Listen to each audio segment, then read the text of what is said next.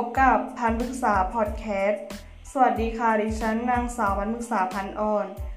วันนี้จะมาให้ความรู้เกี่ยวกับพัฒนาการ 4 ด้านของเด็กปฐมวัย พัฒนาการหมายถึงกระบวนการเปลี่ยนแปลง ด้านวุฒิภาวะ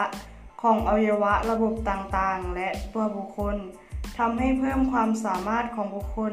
ให้ทำหน้าที่ต่างๆ ได้อย่างมีประสิทธิภาพสูงขึ้นทำสิ่งที่ยากและซับซ้อนขึ้น ได้ตลอดจนการเพิ่มทักษะใหม่ และความสามารถในการปรับตัวในภาวะใหม่ของบุคคลนั้น